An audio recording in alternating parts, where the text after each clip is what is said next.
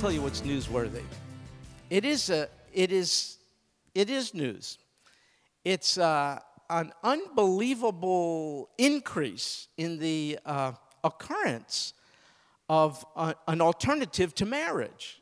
It's phenomenal how quickly it's, it's becoming, for sure, the majority viewpoint. It's kind of a marriage bypass. It's living together. And, and so, in increasing numbers, um, many, many people are choosing that, isn't in they love each other, they're committed, and, and they're just deciding marriage is it's just a piece of paper anyway, and why not why not just live together? And so that's quite an interesting sociological phenomenon. In fact, it's so newsworthy, uh, there are news reports about it. And I found one uh, recently. Uh, it's just a brief little clip I'd like you to watch. It's a news report from another state about this subject of uh, bypassing marriage and just living together. So give this little snippet your attention. You'll see what I mean.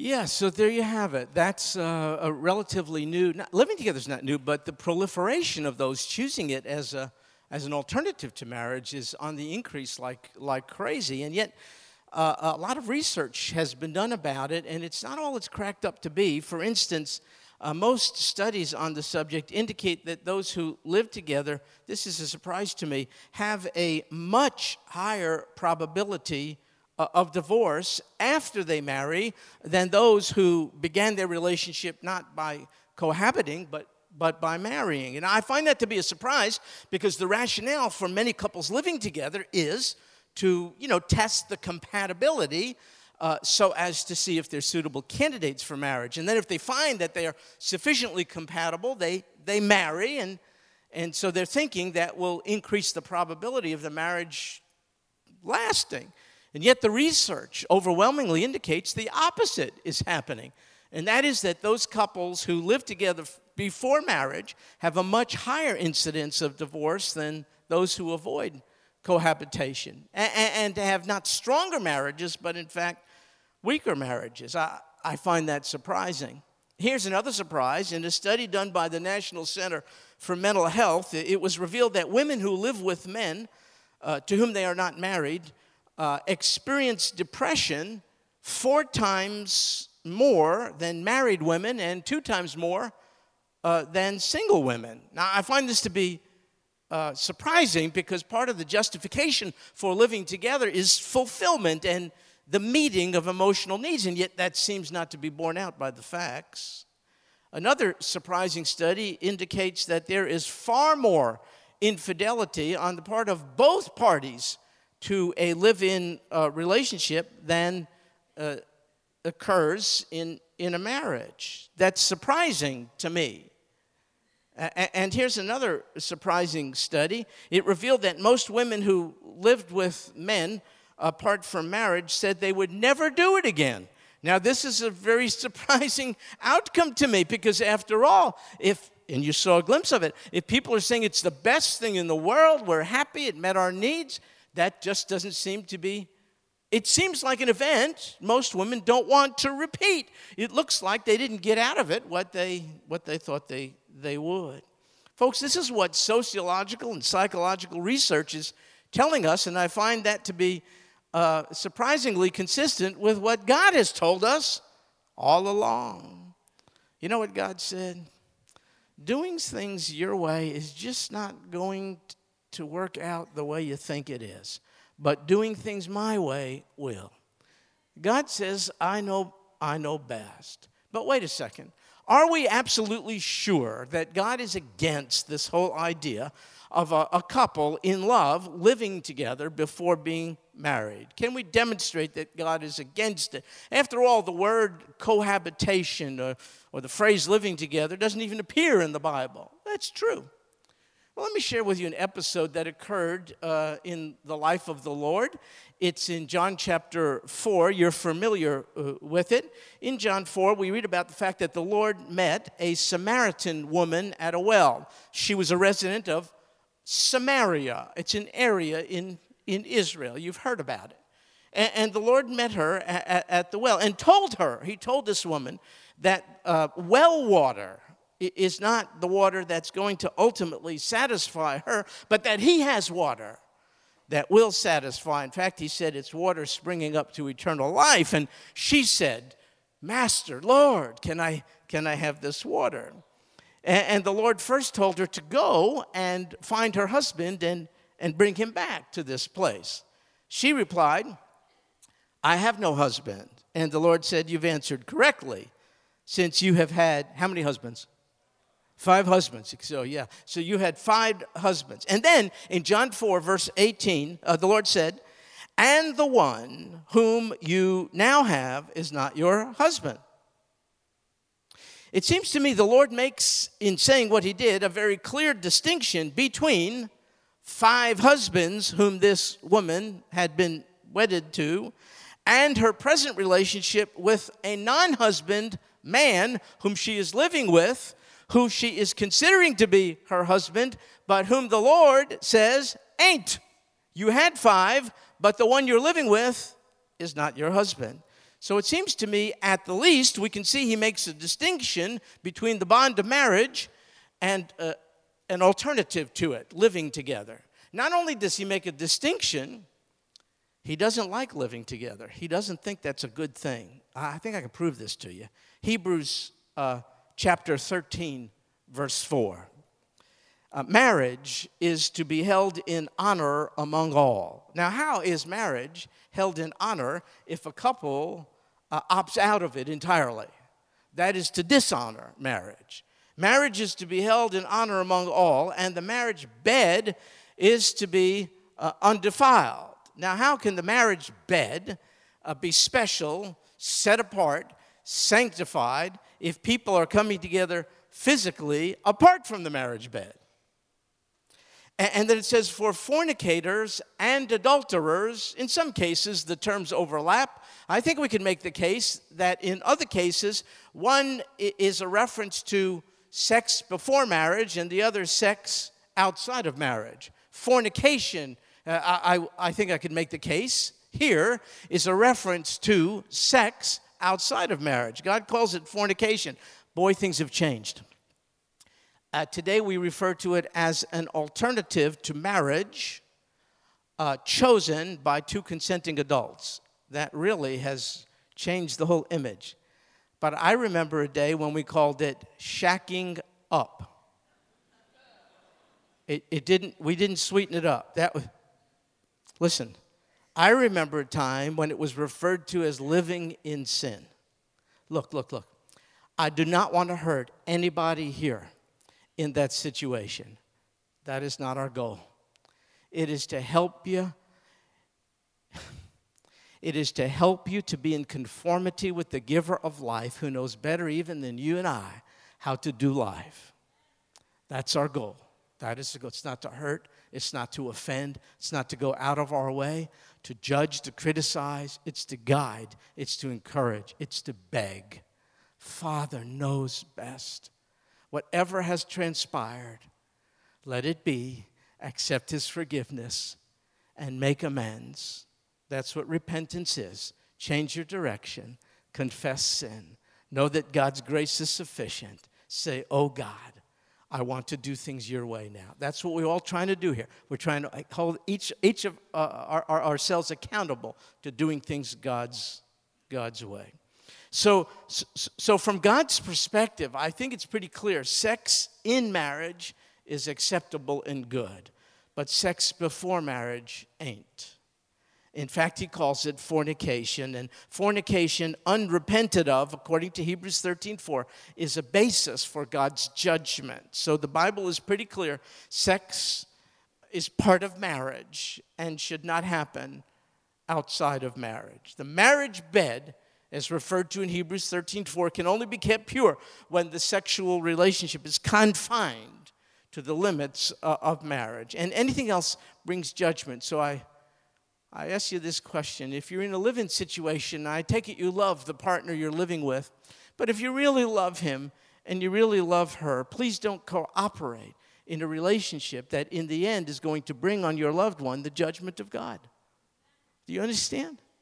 You see how serious you see how serious this is? Don't, don't do that. But a couple could say, look, we're living together only because we're friends and because it is financially expedient for us to do so. However, we have separate beds. We, we don't, we don't. That was not easy to find. We're not sleeping together. We just, we're friends. Look, I'm not the smartest guy in the world, and I'm getting old and all the rest. But is this the best way to fight temptation? Am I missing something here? Even if the relationship started out being platonic, do you think in that repetitive close contact you're not providing an opportunity for the flesh? I don't get. And not only temptation, what about testimony? Could I speak to you as fellow Christians? What about our, you know, Ephesians 5 3. But immorality or any impurity or greed must not even be named among you as is proper among saints. And someone sees a Christian couple coming to church, seeking the Lord Jesus, different last names, living under the same roof. And even if you're saying we're not sharing the same bed, don't you give an opportunity for that person to wonder, wonder if you're really living in a way that's consistent with your profession of faith. What about our testimony? Folks, here is a sad but true statement. Many have rejected Christianity because they do not see people living it out. We're very quick to declare the truths of the faith placards, protests, and parades, boycotts, and all the rest. And there might be merit for all of the above. But I think they lack something, if not coupled with a consistent demonstration of what we're trying to declare to the world. In fact, because we're not living in a way that's consistent with what we espouse, I think we're losing our voice in this culture. Do you know we're not getting the hearing we once got? We rail against this alternative to marriage and that alternative to marriage but we live together unmarried. Don't you see We've forfeited our platform? Is it worth it? Don't do that. Don't sell yourself for that. Don't compromise the testimony for which you have been called. It's just not it's just not worth it. But what is behind God's strong insistence on a couple beginning their lives together with marriage and not cohabitation? You know, last week we discussed the fact that God hates divorce. Therefore, wouldn't it be, wouldn't it be, wouldn't God be in favor of, of some kind of an arrangement prior to marriage that would, that would maybe decrease the incidence of divorce? So, what's wrong with a kind of uh, trial run? Let's call it a trial run. See, here's the deal what the couple living together are trying to test with regard to possible future marriage cannot be tested until marriage. See, the laboratory of living together is not at all the same context as the laboratory of being wedded together. Folks, it's not possible to know what married life is like without being married. It's unbelievable. You date, you stay up uh, in the wee hours of the night talking, you're just delight with one another, and then you marry, and all it takes is that you forget to put the toilet seat down. And it just changes the whole dynamic because I'm not, nothing personal. I'm talking about someone else. It's just a different thing. You see, you can't test out marriage until you occupy the, the territory. Marriage changes everything. See, in living together, the couple is uh, testing their compatibility, but in being married together, the couple is working on building their compatibility. It's entirely different. The measure of commitment and intentionality, which we find in marriage, the kind of commitment that moves a couple to, to doing everything they could to correct and resolve their problems so that the marriage is not terminated, that's absent in a living together relationship. You see, couples live together not to invest in the things that uh, will serve the purpose of working things out as much as, as much as to avoid that whole process. You see, by definition, uh, the relationship lacks commitment. Living together is more like renting an apartment than owning a home. Have you rented?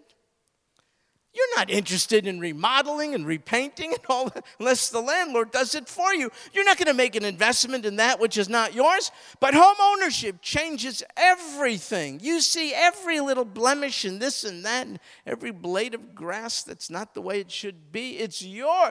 That's what happens in marriage. It's blessed ownership. It's wonderful. You both own in to the irreversible relationship. And as a result, there's a motivation to invest in problem solving, to make it work, that you just don't find in a living together arrangement. Now, a cohabiting couple could claim, they claim all the time that no, we are just as committed as married couples are, but they're not. They're not being honest. Let me tell you, neither party in a cohabitation arrangement is all in. I'm telling you, one foot in, one foot quickly on the way out. Commitment in a living relationship, by definition, is optional, is conditional. It's not for better or for worse. It's for it better be better or it's over. A Hallmark card illustrates this graphically. It says, I can't promise you forever but I can promise you today. So that's what living together is like. It's a day to day thing that lacks lasting marital commitment.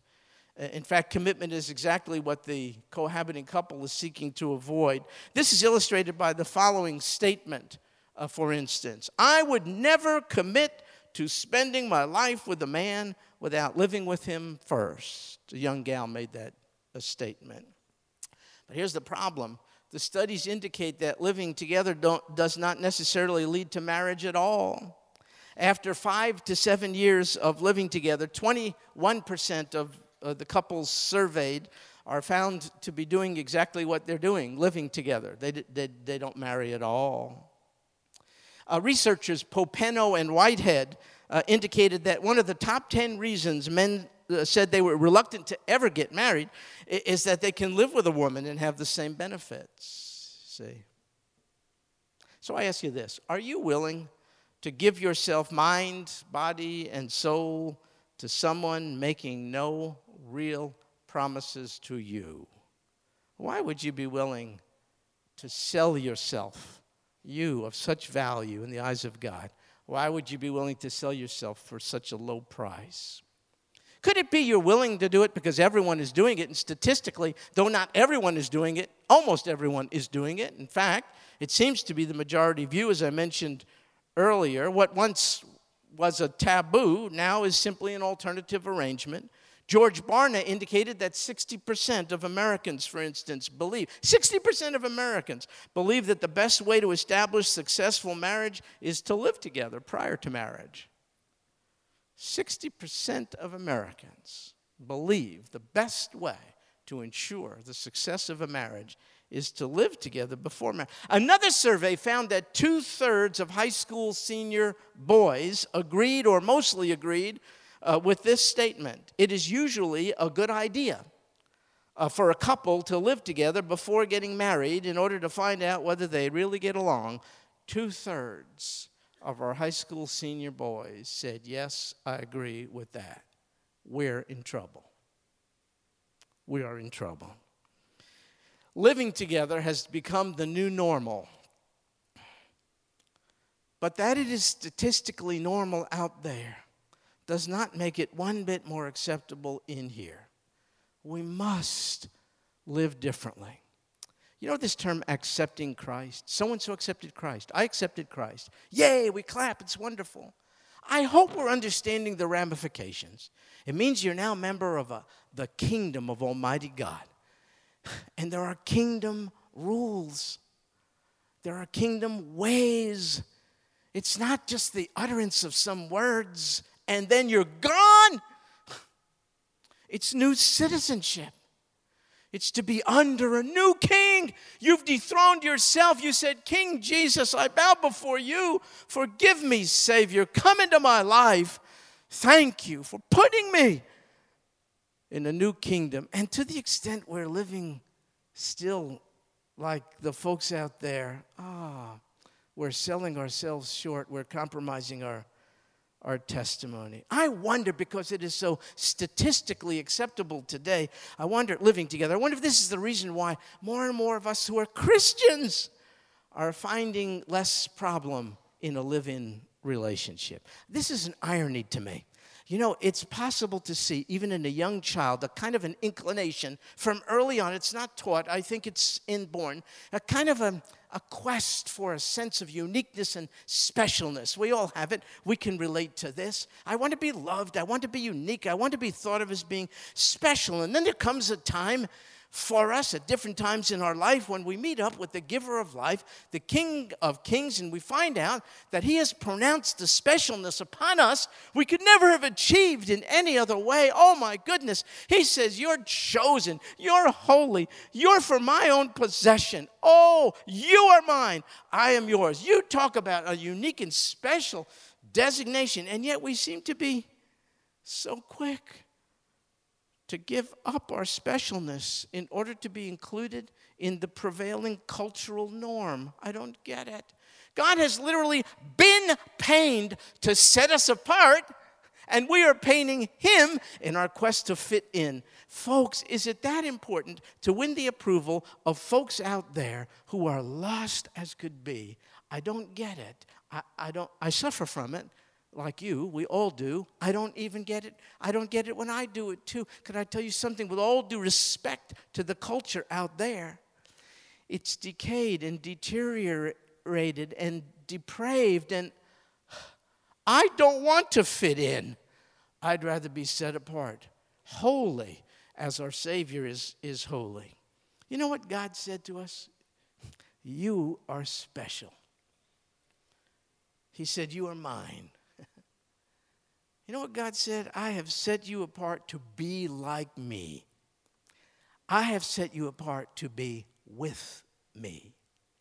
Are we willing to exchange our birthright for a mess of worldly, polluted soup? Come on, guys. We seem to be increasingly willing, because everyone is supposedly doing it, to exchange our specialness for inclusion in the crowd of life. In all our life, we're on a quest for specialness. We don't want to be lost in the crowd. Well, the Lord Jesus says, You won't if you know me. Folks, don't do this. Don't do this. Help me not to do it. I don't want to fit in. I don't want to be statistically part of the normative cultural experience. Let's help each other out. Let's lovingly call each other to task, hold each other accountable, pray for one another. Let's be salt and light. Let's be set apart, a distinct people. Let's live up to what's already true of us. We are already part of God's family, cannot be forfeited. Let's just live up to who we are. Listen, the new norm of living together is really the old sin of fornication. Call it what you will. This is what uh, God calls it. God says, Don't do this. I love you. Don't do it. Don't do this. You know what He says? My holy ones, you are special to me. Don't do it. So many are choosing today to live together without commitment, without promises, and here's why.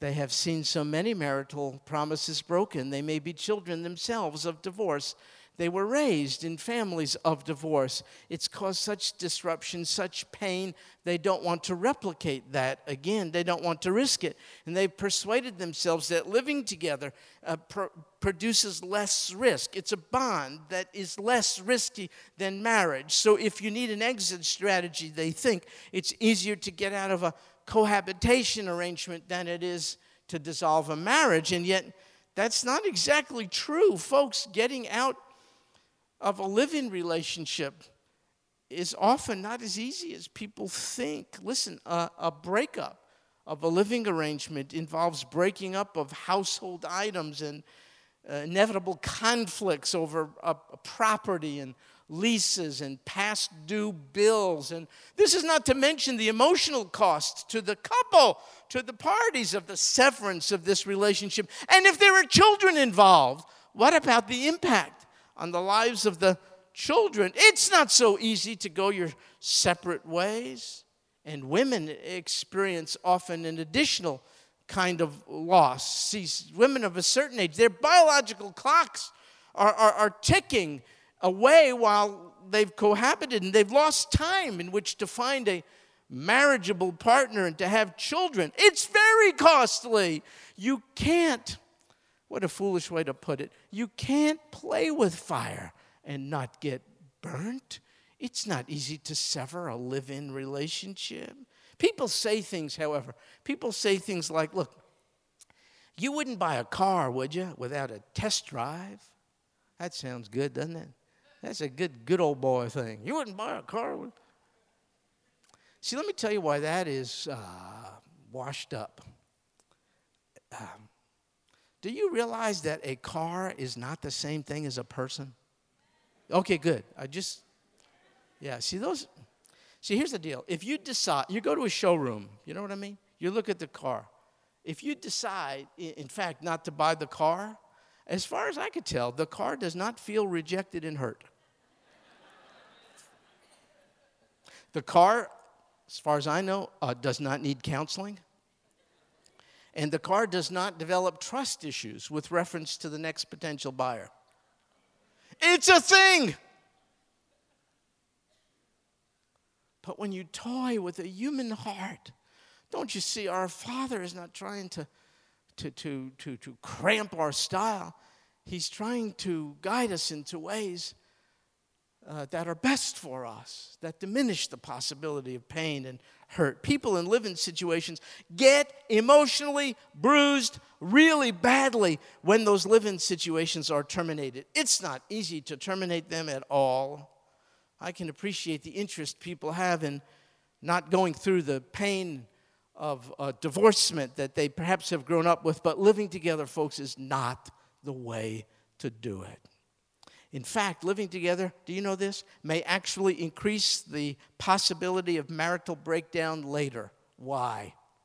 See, a couple living together has nearly everything marriage has to offer, but fewer commitments or responsibilities. And when marriage takes place, both parties feel trapped because now they must assume new chores, new obligations, and new responsibilities while getting nothing new that they didn't already have. You see? They're saying, This, I, this is not a good deal. I had all this, I had sex, I had everything before, and now I got to wash the dishes, take out the garbage, pull the shower curtain, take you to movies I don't want to see. So, actually, living together increases the chance of the dissolution of a marriage later. And living together more than ever, you realize this, don't you? Is leading to children without married parents. Half of American children, half, have lived or are now living in a home where the adults are not married. If you're wondering why we are a crumbling society, look no further than that statistic. Half living in a home where the adults are not married. The National Marriage Project uh, revealed that divorce is no longer the greatest threat to the stability uh, of a family and to child well being. In fact, they say cohabitation is the largest unrecognized threat to the quality and stability of children's family lives.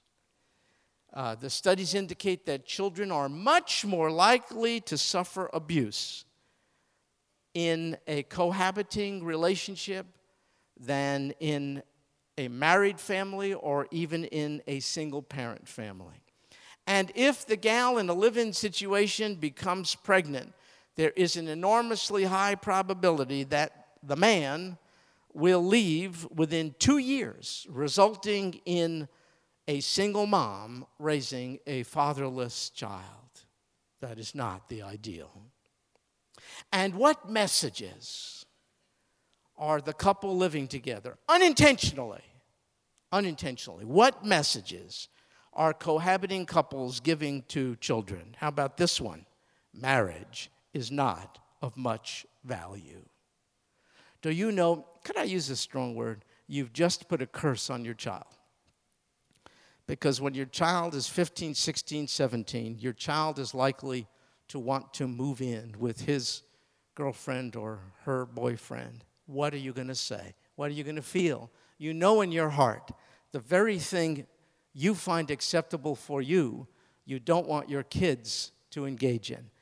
That's inconsistent. Don't do that to yourself. You're killing yourself.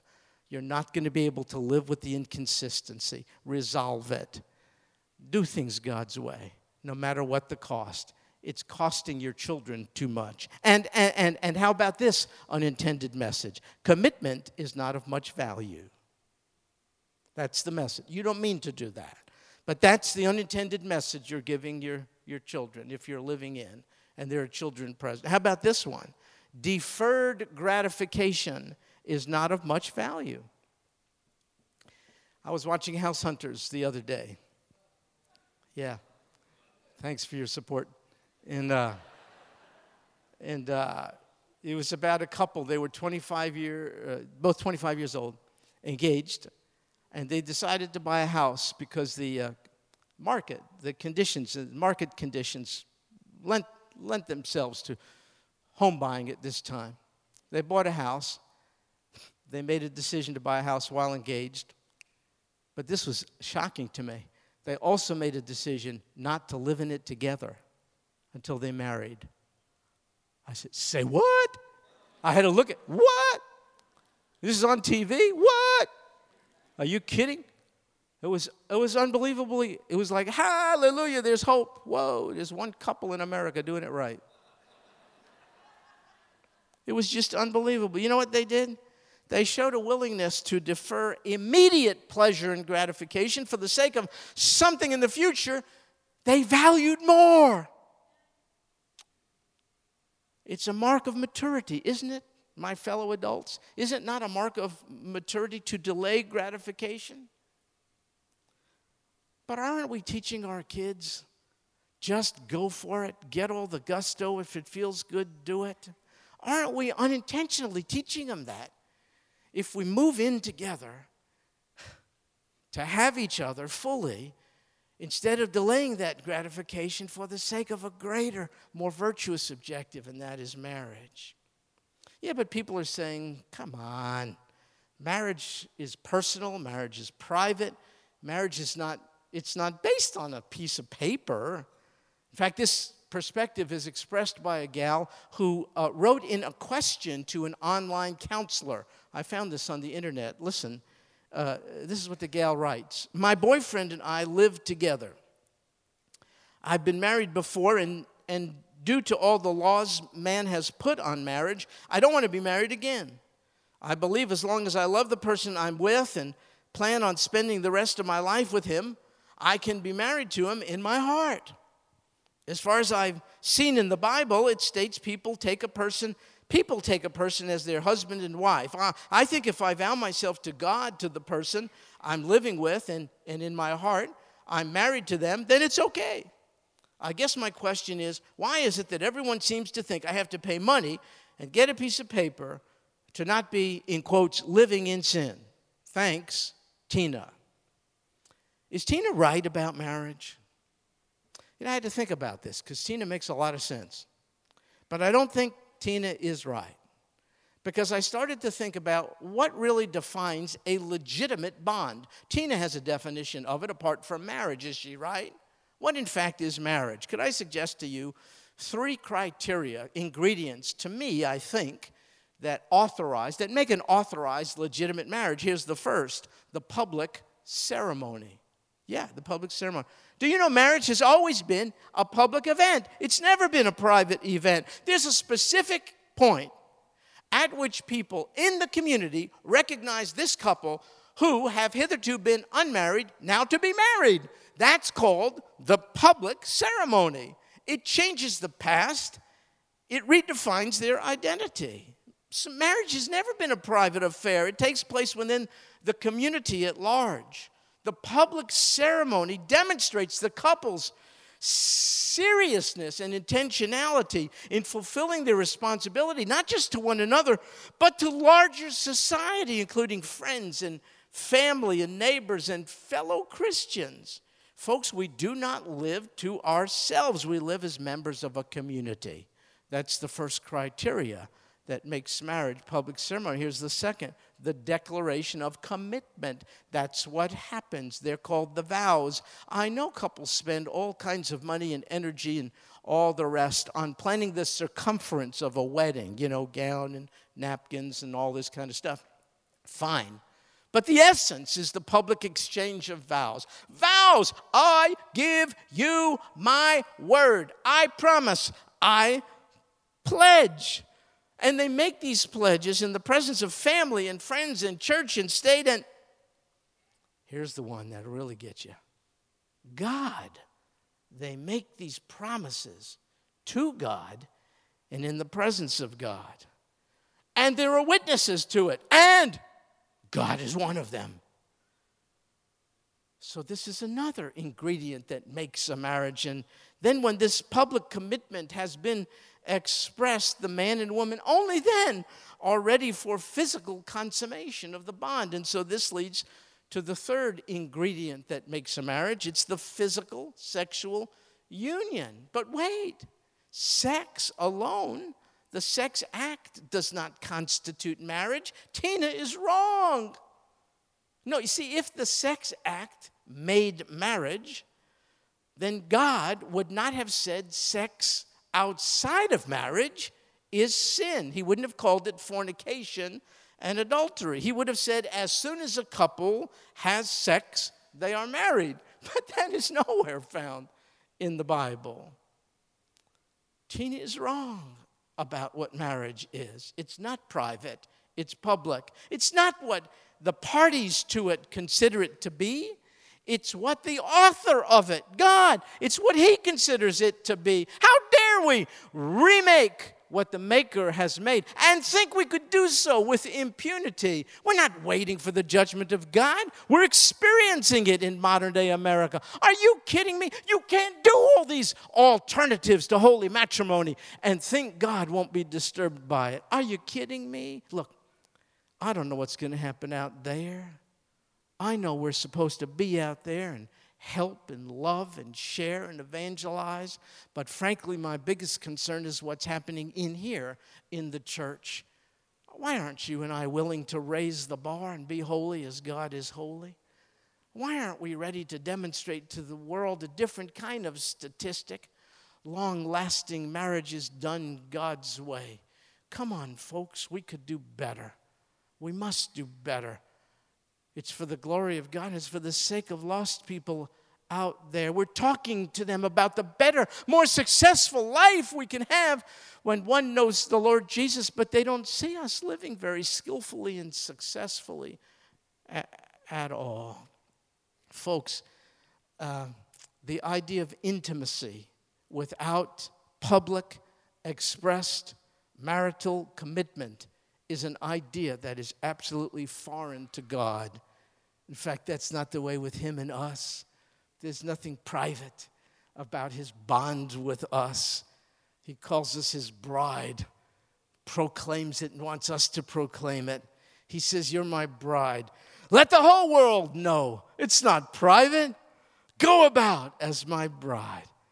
But with living together, there's a noticeable absence of noticeable symbols of commitment. There's no formal ceremony, there's there's no public pronouncement of vows. There's no license. There's no rings. And I wonder if what's behind all this unstated option uh, is the freedom to consider other options. But, folks, the wedding ring is a powerful symbol. Very, very powerful. When I do weddings, sometimes when it's time for the ring exchange and the couples exchange rings, placing them on each other's finger, I say, Do you know what you've just done? You've just put a tourniquet on one another to stop the circulation. That's what it means. It means there are no options. That's what this means. The absence of it, I wonder, is so that the couple could exercise the option. I just wonder. Could it be that the absence of this symbol, this ring, is a symbol of availability to other potential partners in the event one's present live in partner simply doesn't work out? But marriage is meant to say, this ring is meant to say, I'm with my partner irreversibly, even if things don't work out exactly as I imagine them to work out. But in living together, the statement is made this is my partner unless he fails the test, unless she fails the test. Folks, in cohabitation, nothing is promised. Would you settle for that? Don't do it. In Christ's weddedness to us, the church, much is promised. And He wants us in our relationships to replicate, to model, to mirror His relationship with us, the bride of Christ. I close with two verses of scripture. Second Corinthians chapter 11 verse 2. Paul writes to a troubled group of Christians. He says, For I am jealous for you with a godly jealousy, for I betrothed you to one husband, so that to Christ I might present you as a pure virgin. Betrothal in ancient Israel was a phase of the marriage. It, require, it uh, was significant, but the betrothed couple did not yet consummate physically the marriage until the public marriage ceremony. And Paul is reminding the Corinthians, and by application, us just as much, that we are betrothed to the Lord Jesus Christ and we are awaiting the consummation of our weddedness upon his return. That's what our status is. Who am I? Who are you?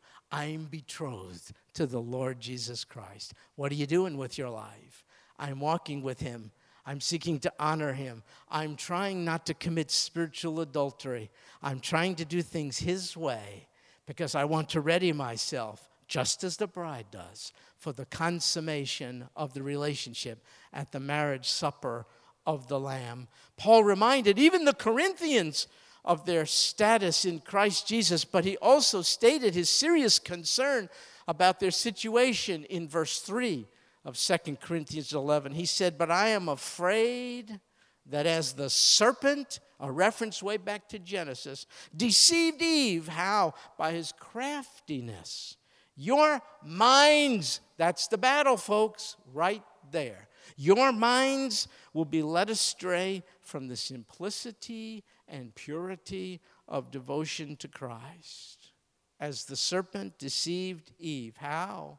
With enticing persuasive arguments, so too we, Christ's bride, run the risk of being ensnared by the persuasive thinking of the culture. Let's do things God's way. We have the mind of Christ. Statistics notwithstanding, the new norm notwithstanding, almost everyone doing it notwithstanding, we are betrothed to the Lord Jesus Christ. What a wedding ceremony. Don't you see it will be? As the bride, let's ready ourselves for it now by not doing that which will be even then a cause for shame. Don't do it, it's not worth it. I'm telling you, when we see our heavenly husband, you and I want more than anything else to hear him say, We want to hear this well done, good and faithful servants.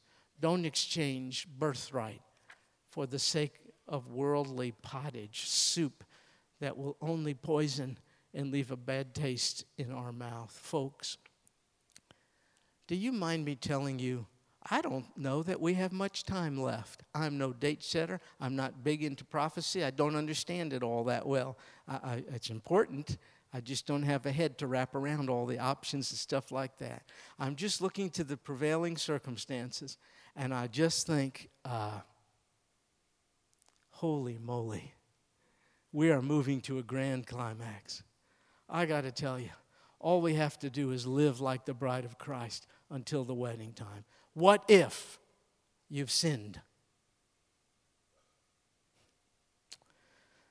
Lord Jesus, forgive me. That's what you do. I have sinned. Then you say, Lord Jesus, thank you for forgiving me. That's important. Otherwise, you're going to try to do something to make up for your forgiveness. But Jesus paid it all, don't you see? Believe Him for it. Lord Jesus, I've sinned. Thank you for forgiving me. What's done is done. You have cast all my sin behind your back. I don't want to go back there and retrieve it, and I know you're not going to. So from this day forth, though there are consequences for sins I've committed, for sure, nonetheless, from this day forward, oh God, I will live like your betrothed. You and I, hand in hand, will one day walk down the aisle together. Nothing else matters. Nothing else matters. Say, Thank you, Lord Jesus, for hope, for a second, third, and fourth chance. Thank you for never letting me go. Thank you for giving me a better way. Lord Jesus, even as we think about this and talk about you, we're stirred up. We're interested in your return. Are we praying amiss if we say, Come quickly, Lord Jesus? No, we're not. Come quickly, Lord Jesus. But we have plenty to do, don't we? I think we think we have to clean up the world and weed the world's garden, and perhaps we do, but I think the weeding has to start with us. Oh God, why are they not seeing more of you in more of us? That's a problem. Oh God, in our quest to fit in, be correct, be stylish, we've compromised like crazy, but it's not too late. It's not too late. So I pray, oh God, as the bride of Christ, we would spend the rest of our days readying ourselves for you. And thank you for the promise that we'll be presented one day before you holy and blameless and beyond reproach, clothed in white linen. Oh God, the best is yet to come. Help us to live in light of it. Help us to live in light of who we are, ones who are wedded to you. And this we pray in Jesus' name. Amen.